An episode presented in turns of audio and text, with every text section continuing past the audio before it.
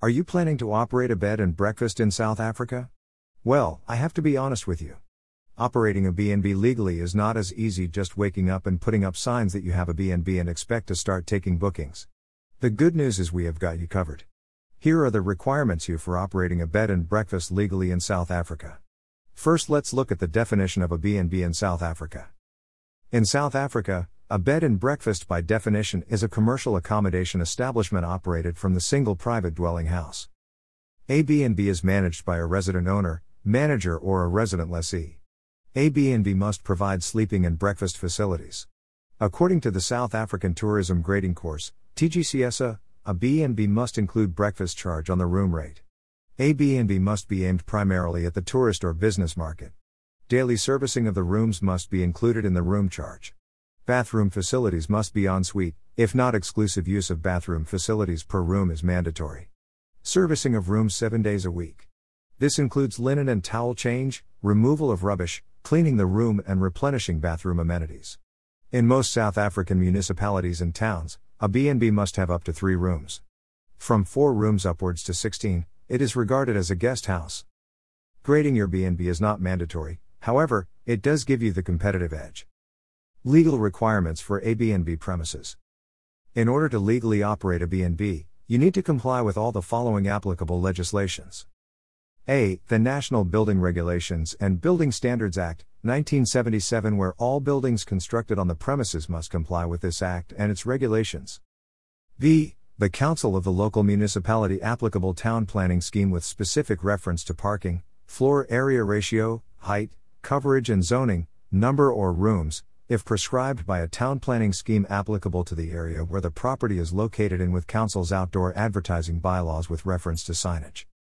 C the Foodstuffs, Cosmetics, and Disinfectants Act, 1972 and the regulations governing general hygiene requirements for food premises and the transport of food, formulated under the Health Act, 1977, where a certificate of acceptability must be obtained from the Council's senior health inspector. D. The Broadcasting Act, 1999 if the lettable room is supplied with a television set. E. The South African Music Rights Organization, SAMRO, where a license is required if background music is to be played to the guests. F. Your Provincial Gambling and Liquor Act, 2010, if liquor, including complimentary drinks, are served to guests. G. The Tobacco Products Control Act or 1993 where it is a requirement that signs are displayed in areas designated for smoking and no smoking signs are displayed elsewhere. The B&B premises must provide the following. Access to bedrooms and bathrooms at all times for registered guests. A serviceable lock and key, for privacy, to each lettable room. An area where breakfast will be served, adequate for the use of, and easily accessible to any guest on the premises. A bathroom and toilet for each lettable room suitably placed in a separate compartment which is close to the lettable room and is easily accessible to the guest slash s of a lettable room and separate to that of the owner of the facility. No kitchen facility may be provided to guests in the lettable rooms. The operation of the B&B may not detract from the residential character and amenities of the property or the immediate surroundings. The B&B must be of such a nature that the predominant land use is retained and if in a residential area, the residential character of the house is retained. The B&B may not include a place of public assembly or a place of public amusement. Licensing required to legally operate a B&B in South Africa.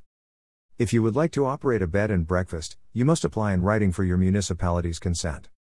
When the council of the local municipality receives an application for such special consent and, before deciding whether or not to approve the application, the council a. may request the applicant to provide any further information which the council considers relevant to enable it to make an informed decision. b. will take into consideration dash i. the scale and size of the proposed establishment in relation to character of the area. 2. whether the premises are suitable for the proposed use. 3 whether there is sufficient on site parking facilities for motor vehicle and, 4. Any other matter which would, in its opinion, interfere with the amenities and character of the neighborhood, and c. must ensure that the relevant premises are inspected by authorized officials as soon as reasonably possible. Subject to subsection. The Council may dash. A. Approve the application for special consent subject to such terms and conditions that are reasonably aimed at eliminating or reducing the risk, if any, which is likely to be caused by the relevant activity, or B. Refuse the application for special consent. 4. The applicant must also apply for and obtain a business license from the licensing authority for the area in which the facility is located. Obviously, since a B&B is a business, you need to register your business under the Companies and Intellectual Property Commission.